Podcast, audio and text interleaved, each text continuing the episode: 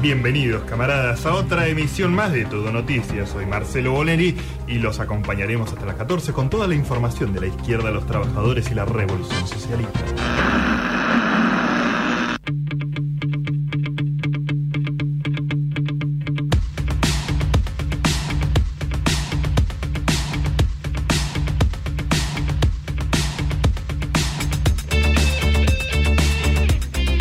Guitarra que si conocen a la banda es completamente característica, Sí. eh, con un sonido que es mucho más eh, parecido a el, el sonido original de la banda, es que él mató a un policía motorizado, decía abrir Super Terror.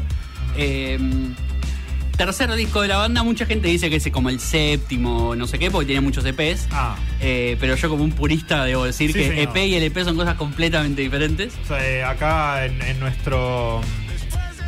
A nuestra edad, ¿no? De, de Claro. historios que somos, eh, apuntamos a, a los álbumes. De, Sí, los larga duración, como le, como le decía la gente más play. grande que nosotros. Sí, Claro, exactamente.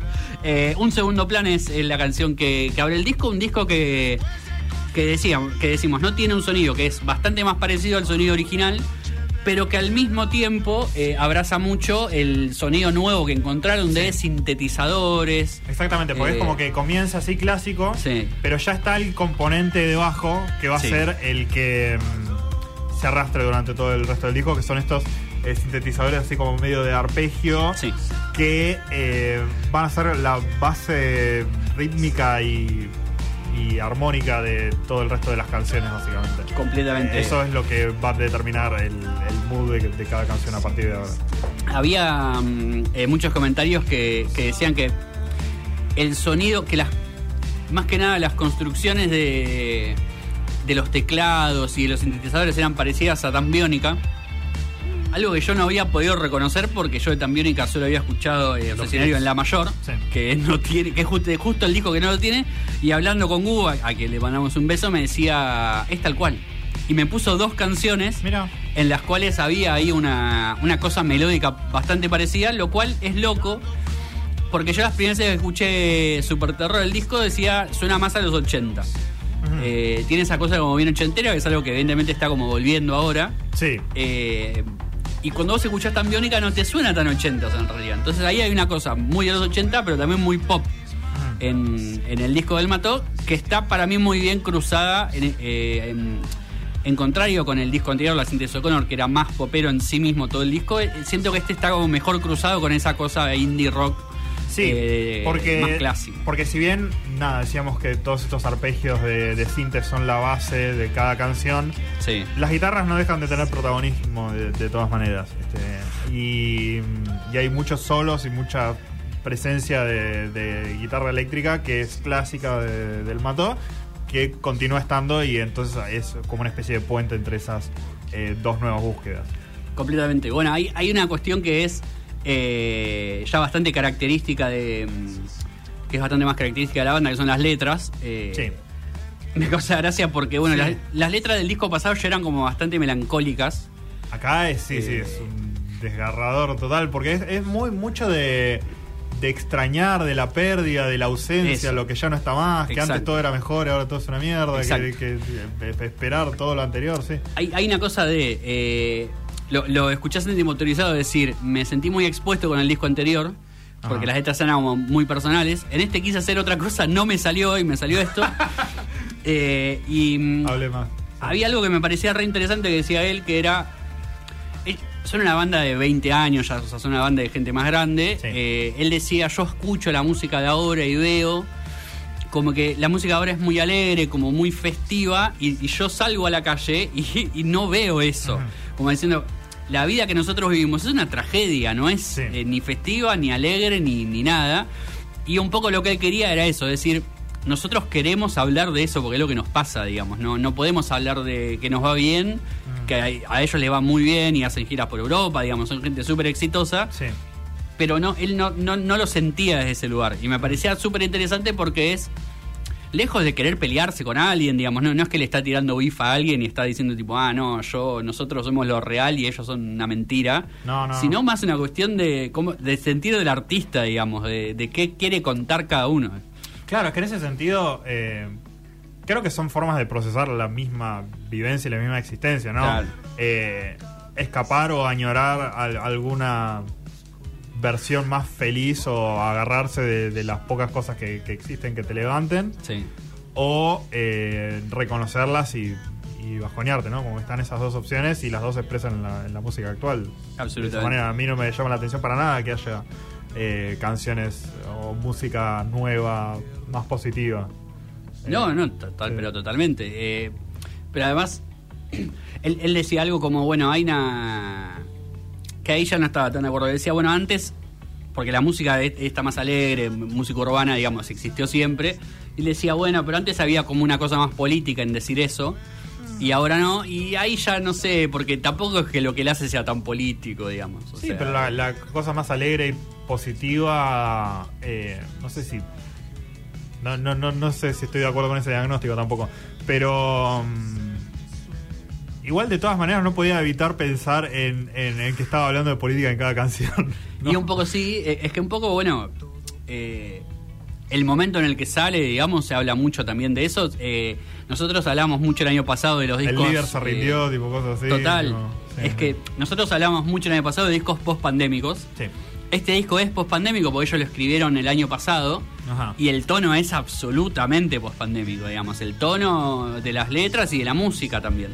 Eh, me gustaba mucho porque es un- ellos eh, decían que el disco anterior lo habían grabado todo maqueteado y habían ido. Ellos graban en Sonic Ranch, que es un, un estudio en Estados Unidos. Eh, ahí también se nota un poco la diferencia de, de la calidad de, Sí, del sonido de la producción.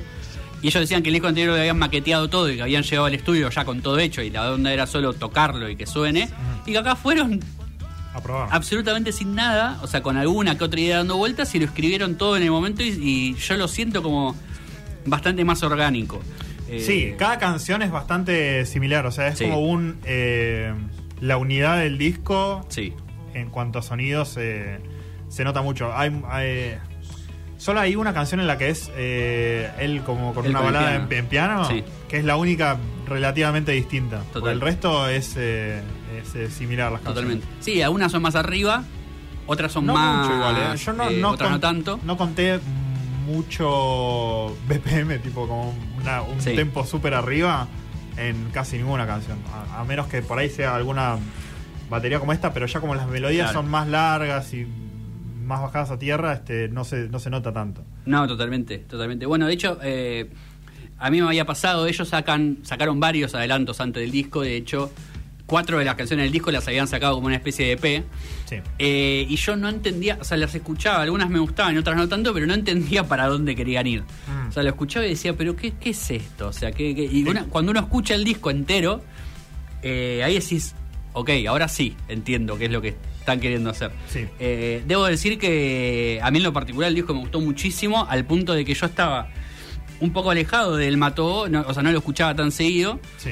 Al disco lo escuché 800 millones de veces y me dieron ganas de volver a escuchar todo lo anterior.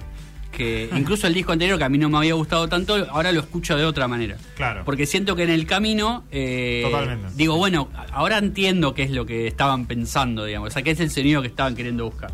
Sí, yo creo que es un disco fácil de escuchar. Sí. Eh, Sí, total. creo que no se dura 40 minutos, pero se siente muchísimo más corto que eso. Sí, y pasa que son Eh. 10 canciones en 40 minutos.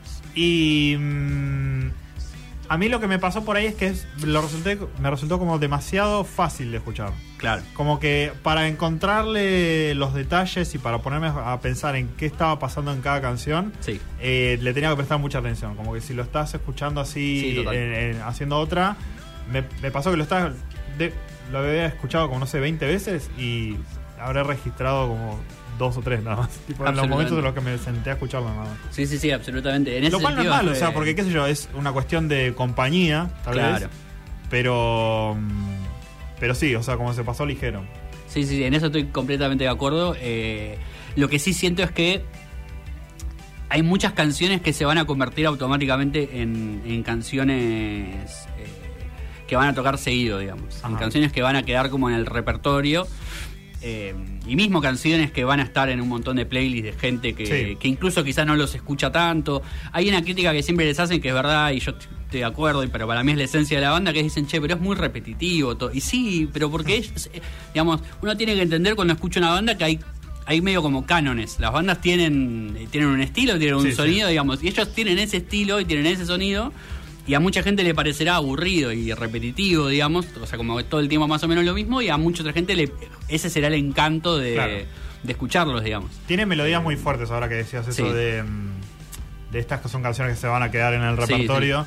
Porque mm, las veo totalmente en un estadio, toda la Total. gente cantando, pues son melodías eh, que convocan, ¿no? Total. Y además hay algo que tienen ellos, eh, si ustedes escuchan el disco y les gusta y dicen los quiero ir a ver, ellos en vivo suen- siguen sonando mucho más crudo de lo que suenan en los en estudio, digamos. Obviamente, Como que hay algunas cuestiones que se escuchan mucho en el estudio porque hay capas y demás, que en el vivo se pierden porque, bueno, es casi imposible, digamos, tendría que ser muchas más personas arriba del escenario. Mm. Eh, lo cual está bueno porque ya hay canciones que uno las escucha y dice, cuando las escuche en vivo y suenen como más rockero, Es va a estar bueno también. Eh, Sobre todo porque tienen estribillos recontra pegadizos, digamos, como tienen ese gancho. Sí, exacto. Es algo que le sale muy bien.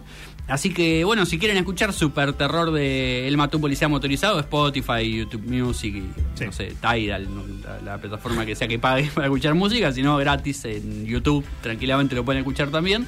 Eh, para que ustedes sepan un poco cómo suena y a qué suena El Mató Policía Motorizado, vamos a escuchar el número mágico, El Mató Policía Motorizado, y nos vamos a meter en el mundo del manga. ¿Sí? Sí. El manga. Sí, el manga, siempre- nunca supe cuál era la diferencia. Él mató a un policía motorizado y Tommy de Shinjo Ito.